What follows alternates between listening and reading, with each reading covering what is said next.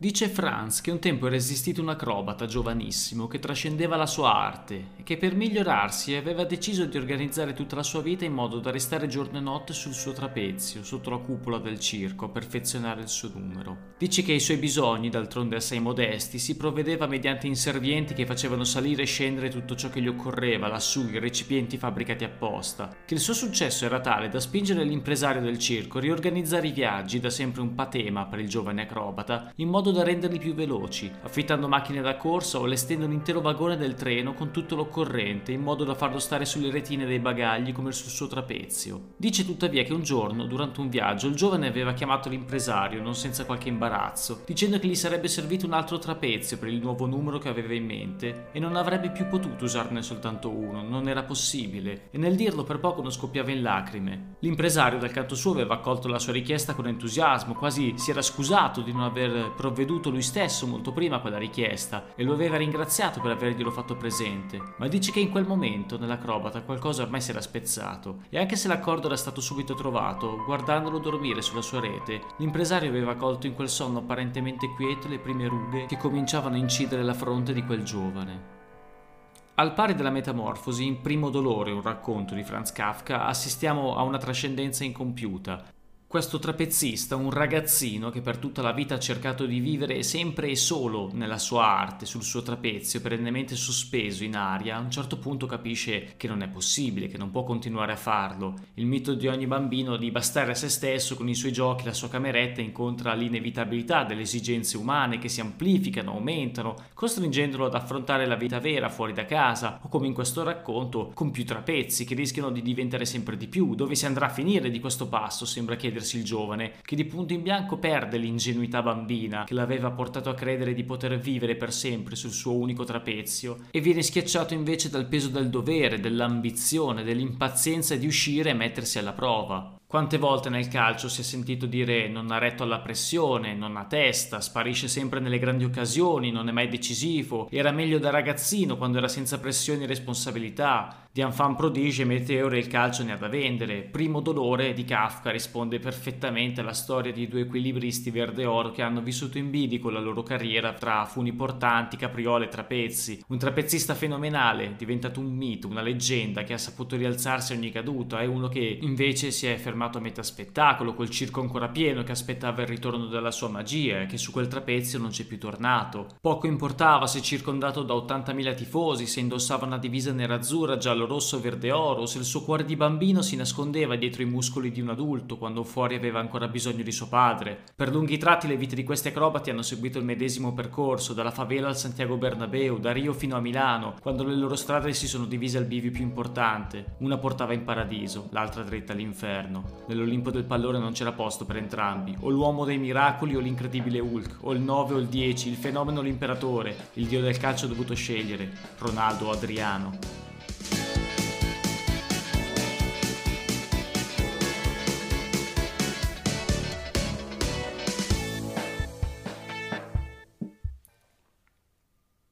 Al suo arrivo all'Inter Ronaldo non è una giovane promessa, ma uno dei calciatori più forti nel panorama calcistico internazionale. L'internazionale si assicura le sue prestazioni in uno dei migliori colpi di sempre della gestione Moratti. Ronaldo paga subito l'affetto dei tifosi dell'Inter con prestazioni al di là dell'incredibile. In Olanda da ragazzino e poi in Spagna al Barcellona si era fatto conoscere per la forza e la velocità con cui riusciva ad andare via gli avversari. Ronaldo si portava dietro la squadra avversaria come una coperta. In seguito a un gol segnato contro il Compostela, una radio catalana aveva lanciato un sondaggio tra i tifosi blaugrana per dargli un soprannome. I due finalisti, nomi più citati alla fine, erano stati due, Inumano e E.T., l'extraterrestre, ma la storia l'ha incoronato come il fenomeno, l'uomo che a fine anni 90 aveva sconvolto non solo gli amanti del calcio, ma che aveva proprio stravolto il modo in cui si giocava a calcio, facendo sembrare tutti gli altri attaccanti dei giocatori minori, quasi obsoleti. E il motivo era molto semplice. Quello che sapeva fare Ronaldo non sapeva farlo nessuno, o comunque a un ritmo molto più basso, mentre lui lo faceva a una velocità perlomeno doppia. Non era il semplice slancio con cui un giocatore preso anche dalla foga o un colpo di fortuna salta 4-5 difensori in velocità. Lui riusciva a fare dei giochi di prestigio a una rapidità inumana che mandavano in crisi i suoi avversari che alla fine, snervati, lo stendevano senza pietà. Diceva una volta Costa Curta, ci sono state di quelle volte che a me e Paolo, Maldini, ci ha fatto fare la figura dei cioccolatai ed eravamo gente abituata a marcare Maradona. L'unicità è da sempre un tratto tipico dei grandi, che siano scrittori come Kafka, il cui stile, la fantasia e l'abilità di indagare il senso di spaesamento e inadeguatezza degli uomini è rimasto inimitabile, non aveva rivali. Al pari di Ronaldinho, Ronaldo viene tuttora ricordato perché erano dei giocatori unici, sono stati un punto di rottura, quello che secondo Kafka doveva essere la letteratura, sono stati il martello che ha rotto il mare gelato dentro di noi. Nessuno era come loro, come il Ronaldo del 98 o il Ronaldinho del 2005, nessuno era in grado di competere questa mancanza di rivali, questa mancata concorrenza è stata anche un male forse. Rispetto all'epoca segnata da Cristiano Ronaldo e Messi, Ronaldo e Ronaldinho sono durati poco, ma quello era tutto un altro calcio e poi si sa, con i brasiliani bisogna avere pazienza e accettare tutto, la loro fantasia come la loro indolenza. In uno spot di qualche anno fa Eric Cantona parla di Ronaldinho dicendo quando sei giovane non ti importa, lo fai solo perché ti va di farlo, perché ti piace. E a tratti Ronaldo è sembrato davvero un bambino, un bambino che finché ha avuto voglia di giocare ha fatto diventare tutti matti, il Ronaldo che viene incoronato pallone d'oro nel 97, che l'anno seguente si riconferma il giocatore più forte del pianeta e umilia un giovanissimo Nesta a Parigi nella finale del 98 di Coppa UEFA, il Ronaldo che chiude una partita perfetta col gol perfetto, diventato un'icona degli anni 90, col suo doppio passo che mette a sedere Marcheggiani, il Ronaldo che perde lo scudetto e si scontra con Giuliano nella partita in cui l'odio tra Inter e Juve raggiunge la tensione da guerra fredda, in virtù di uno scudetto che già nel 98 e poi ancora nel 2002 sembra andare verso Milano per poi virare all'improvviso verso Torino. Il Ronaldo che dopo il giallo della finale di Coppa del Mondo del 98, sempre a Parigi, invece che bissare il successo di pochi mesi prima, crolla sotto l'influsso di un male oscuro che lo sorprende negli spogliatoi poco prima della partita. Un Ronaldo che scivola su questi eventi con la spensieratezza di un bambino, in un'altalena di gioie e dolori che sarà un po' il ritornello della sua carriera, quello di transitare dall'inferno al paradiso con la leggerezza di chi non ci dà peso, in un'ottica tutta brasiliana per cui la vita è troppo bella per essere presa davvero sul serio.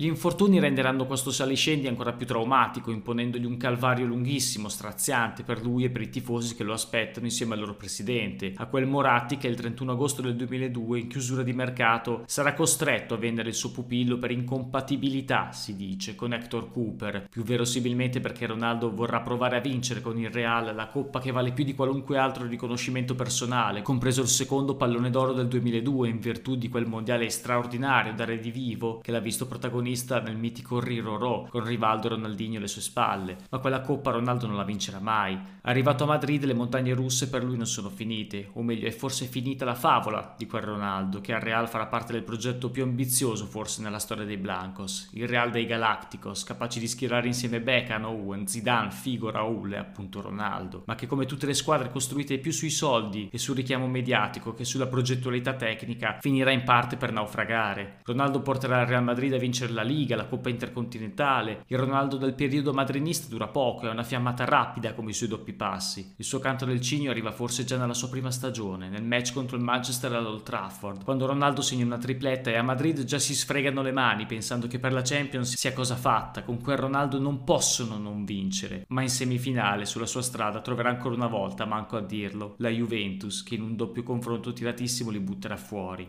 Nelle annate successive non ci sarà poi molto da dire. Ronaldo si spegnerà pian piano come un trapezzista che rifà lo stesso numero all'infinito e alla fine si stanca, semplicemente non ha più voglia. Sa d'aver scritto la storia del calcio che a questo punto può anche smettere. L'aneddoto raccontato da Capello è abbastanza significativo. Nel 2006 Don Fabio, allenatore del Real, aveva provato a convincerlo almeno a perdere quei 7-8 kg di troppo per tornare in forma, che alla fine non sono nemmeno chissà che cosa, ma, dice Capello, non c'era stato niente da fare. Ronaldo quei chili non li ha mai persi, forse nemmeno ci ha provato. Il fenomeno da quel momento si può già considerare in pensione. La sua ultima avventura milanista, cominciata nella seconda metà della stagione 2006-2007 con Ronaldo, che gioca in campionato per far rifiatare Pippo Inzaghi e Gilardino, che verranno utilizzati poi in Champions in virtù del regolamento di allora che proibiva ai calciatori di giocare in coppa con due squadre nello stesso anno, sarà un po' l'apice della sua avventura milanista. Dall'anno seguente si capisce che è davvero finita. Ronaldo si è appesantito, regala ancora qualche guizzo, ma ormai è un violino che strema strepita le ultime note. L'ultima comparsa alla Scala del Calcio è datata 13 febbraio 2008, all'indomani di San Valentino, nella serata che sancirà la fine della storia d'amore tra Ronaldo e il calcio giocato. Il Milan pareggerà, ma San Siro piomberà nel dramma. Un Ronaldo in lacrime verrà portato via in barella appena tre minuti dal suo ingresso in campo contro il Livorno. In ospedale la diagnosi conferma il timore di tutti quanti, rottura totale del tendine rotuleo del ginocchio sinistro. L'ultimo infortunio, quelle maledette ginocchia che convincerà il Milan a non rinnovare rinnovargli il contratto al termine della stagione, lasciandolo per la prima volta nella sua vita senza una squadra. C'è una domanda che tutti i tifosi di calcio al mondo si saranno fatti almeno una volta. Cosa sarebbe successo se Ronaldo non si fosse mai fatto male? Per quanto tempo avrebbe dominato nel panorama internazionale? Cosa ci avrebbe fatto vedere? Chi lo sa? Forse avrebbe vinto altri tre palloni d'oro, forse si sarebbe spento come era un po' nella sua natura, quando non aveva voglia di sforzarsi. Ronaldo in un certo senso non ha mai sudato quanto gli altri, il suo talento era innato e come tutti i talenti di natura quando c'è da lavorare e rimboccarsi le maniche è un po' restio diciamo a farlo. Anche quando lo si vede adesso con questo sorrisone spensierato, la pancia, il suo fare da buon tempone, capiamo che Ronaldo anche ora che si è ritirato sta facendo quello che gli riesce meglio, essere Ronaldo, sereno come solo quelli come Ronaldo riescono a essere nella vita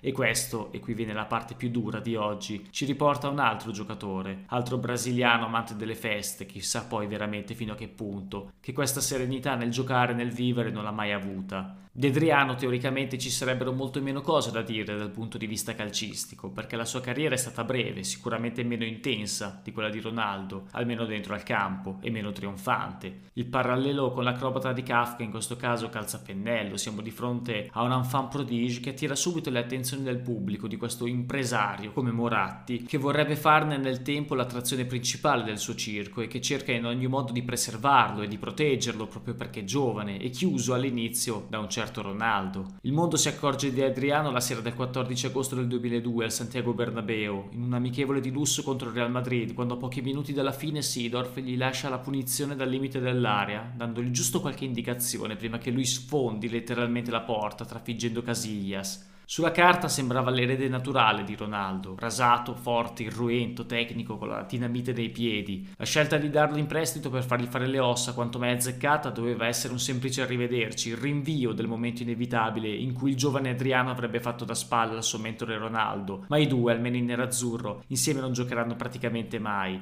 Le poche apparizioni che li vedono coinvolti insieme sono tutte in verde oro, dove insieme a Kaká e Ronaldinho formeranno un quadrilatero offensivo da PlayStation che nel 2004 e nel 2005 li porteranno a vincere la Coppa America prima e la Confederations Cup poi, a cui seguirà un mondiale nel 2006, tutto da dimenticare. Ho citato non a caso queste date perché il regno dell'imperatore, dall'esilio del prestito al suo trionfale rientro a Milano, l'instaurazione del suo governo, il suo apice, il suo momento di massimo splendore si concentra tutto in pochissimi anni. La sua scalata al potere è repentina, la tentazione è forte. D'altra parte di Milano sta toccando l'apice del ciclo ancelottiano con il Milan campione d'Europa e poi d'Italia. Bobovieri sul viale del tramonto e tutto d'un tratto arriva questo giovane. Lui può essere la chiave per conquistare Milano e ricomporre l'impero nerazzurro. Diceva Machiavelli però, giungere al potere è facile, ma bisogna poi penare per mantenerlo e Adriano alla lunga non sembra in grado, troppo forte per non provare, troppo fragile per durare. Una delle tante cose che rendono ancora più drammatico il suo tracollo è che fino al 2004-2005, nel biennio della sua consacrazione, Adriano non aveva sbagliato un colpo, aveva fatto tutto per bene come si doveva, senza bruciare le tappe. Si era messo in mostra, era andato a farsi le ossa in una realtà difficile come quella della Fiorentina del 2002, era stato calato in un ambiente che lottava per non retrocedere, ha conosciuto il sacrificio, il dolore, ha migliorato il suo rendimento in un'altra piccola piazza al servizio di una leggenda del calcio come Arrigo Sacchi, convincendo la dirigenza nella azzurra di avere tra le mani una pepita d'oro. Nella prima stagione all'Inter rispetta le aspettative segnando 9 reti, l'anno dopo ne fa addirittura 28, dimostrando uno strapotere fisico che lo porta alla ribalta anche in ambito europeo. Ad aiutarlo una buona tecnica di base, Adriano forniva un discreto numero di assist ma il suo gioco era uno, lanciarsi in campo aperto come una valanga e sfondare tutto quello che si trovava sulla sua strada. Nella sua biografia Ibra dirà Ero andato all'Inter anche perché volevo giocare con Adriano, era un animale, riusciva a calciare da qualsiasi angolazione. Ironia della sorte, sarà grazie a Ibra che Adriano comincerà a vedere meno il campo, complice una media realizzativa non proprio esaltante. C'era un famoso spot televisivo della Pirelli, sponsor proprio dell'Inter, per rimanere in tema di ironia del destino, che recitava La potenza è nulla senza controllo, è nulla.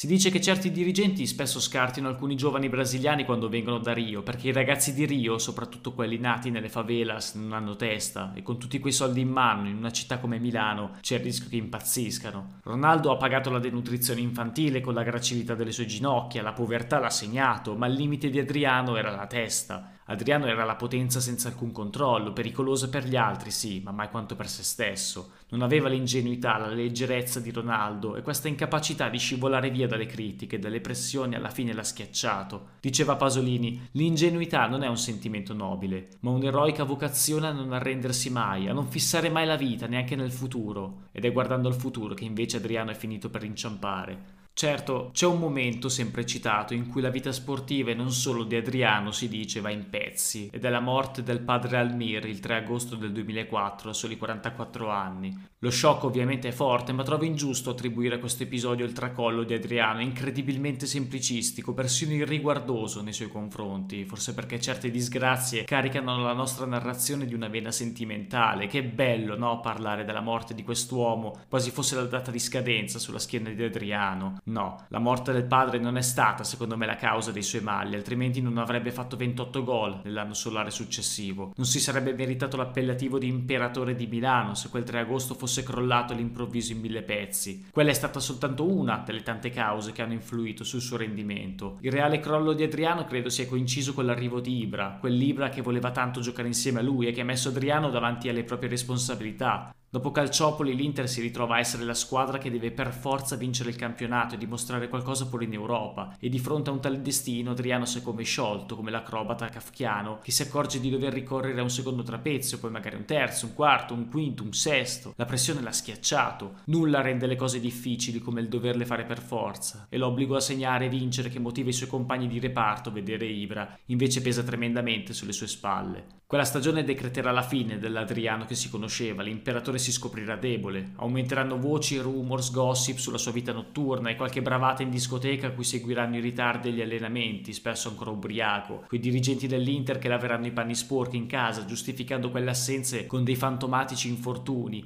ma il disagio di Adriano alla fine finirà nelle fauci della stampa. Da quel momento non si riprenderà mai più. Oltre che debole, l'imperatore si scoprirà più solo di quanto credesse, circondato da falsi amici, approfittatori e iene che non vedranno l'ora di spennare il malcapitato di turno. Sui giornali si parla di 9-10 mila euro spesi a serata, di uno stuolo di ragazze che rivelano, ben remunerate immagino, d'aver avuto un flirt con lui. L'arrivo di un sergente di ferro come Murigno a Milano non aiuterà a cambiare le cose. Salvare Adriano è un'impresa disperata come svuotare l'oceano con un secchio, ma l'anima dei tifosi, si sa, sotto sotto è un po' votata al martirio, è un po' votata alla sofferenza, e c'è ancora chi ci crede che Adriano risorgerà dalle sue ceneri, si aggrapperà a una fune o a un trapezio e non cadrà nel vuoto, e ogni volta che darà un segno di vita si attaccherà a quella speranza. Ogni tanto Adriano darà in effetti ancora qualche segno di vita. L'ultimo forse in un derby, con un gol contestatissimo, segnato di mano praticamente, uno sprint di forza in fascia contro un povero Maldini che non sa più a che santo aggrapparsi per fermarlo, ma da lì in poi sarà poca cosa. L'imperatore è caduto, i suoi ultimi giorni sono i soliti ultimi giorni di un impero in rovina, pieno di voci e incertezze. Quando nell'aprile del 2009, dopo una partita col Brasile, non si ripresenterà in squadra e si renderà addirittura irreperibile per qualche giorno, Murigno dirà come ogni padre surrogato: Non sono arrabbiato, sono molto deluso, sono triste per quanto successo con Adriano, forse perché ha già capito che quello sarà il punto di non ritorno, che da quel momento non sarà più nulla come prima. Questo è il momento in cui la mancanza del padre è evidente, nella mancanza di qualcuno che lo aiuti, che arrivi a trattenerlo anche con la forza e la violenza se necessario dall'abisso in cui sta per cadere e che invece non ci sarà. Non ci sarà mai nessuno a bussare alla sua porta o a fare quello sforzo in più tipico dell'amicizia, di quell'amore che non chiede ma che dà soltanto. Nemmeno Ranieri alla Roma riuscirà nell'impresa di recuperarlo. Risolto il contratto con l'Inter, Adriano racimolerà la miseria di 20 gol in un arco di 6 anni in 6 squadre diverse. Tornerà sotto i riflettori per le bravate, le foto di lui ubriaco, addormentato su un tavolino di plastica in chissà quale favela o in chissà quale quartiere. Foto in cui tiene in mano delle armi in compagnia di noti spacciatori, al punto da essere indagato lui stesso nel 2014 per traffico di stupefacenti. Verrà assolto, ma insomma, la situazione sarà quella. Lo si vedrà perennemente inebetito, con quel sorriso da alcolizzato che non si capisce mai se stia ridendo o stia per mettersi a piangere. Un ghigno anestetizzato che ogni volta mi manda i matti, quando vorrei invece che almeno una volta Adriano avesse la forza, avesse il coraggio di fare molto contianamente nomi e cognomi, di accusare tutti quelli che l'hanno tradito, che si sono approfittati di lui, tutti quelli che l'hanno abbandonato, anche a costo d'essere ridicolo, di risultare patetico, che avesse la rabbia di additargli e di dirgli non mi avete mai voluto bene voi, non mi avete mai aiutato, appena avete capito che non sarei stato il campione che vi aspettavate mi avete voltato tutti le spalle. Si dice che ognuno è artefice del proprio destino, che ho sempre considerato una frase degna di Ponzio Pilato, quando invece è giusto che i deboli provino a ribellarsi, che quelli come Adriano se la prendano coi vincenti, anche se non è colpa loro, facciano quello che fa un po' Matilde Arditti in Das Hogenspiel, il gioco degli occhi di Elias Canetti, proprio contro suo figlio Elias, premio Nobel per la letteratura nel 1981. Nell'occasione la vedova Arditti, ormai malata, vede arrivare il primogenito Elias al suo capezzale e non gli rivolge neanche la parola. Non parla lui che per anni era stato il figlio prediletto, che aveva colmato il vuoto lasciato da suo padre, che aveva con lei un rapporto esclusivo ai limiti dell'edipico, prima che questo legame si spezzasse con la distanza fisica e l'arrivo di un'altra donna nella vita di suo figlio. E Canetti che invece di prendersela fa qualcosa di molto più difficile. La capisce fa ciò che in realtà dovrebbe fare sempre la letteratura, capire il diverso, capire l'opposto. Canetti capisce la rabbia e il dolore di una donna incredibilmente orgogliosa come sua madre e diventa per me uno dei migliori scrittori di sempre dicendo questa è la forza di chi sta per morire e lotta per difendersi da chi gli sopravvive. Ed è un bene che sia così. È bene che si affermi il diritto del più debole. Quelli che noi non riusciamo a proteggere devono poterci rinfacciare che non abbiamo fatto niente per la loro salvezza. Nel loro rimprovero è racchiusa la sfida che tramandano a noi, la divina illusione che potremmo riuscire a vincere la morte. Colui che ha mandato il serpente, il tentatore, lo richiama indietro. La pena è durata abbastanza, l'albero della vita è vostro. Voi non morirete. Buona settimana ragazzi.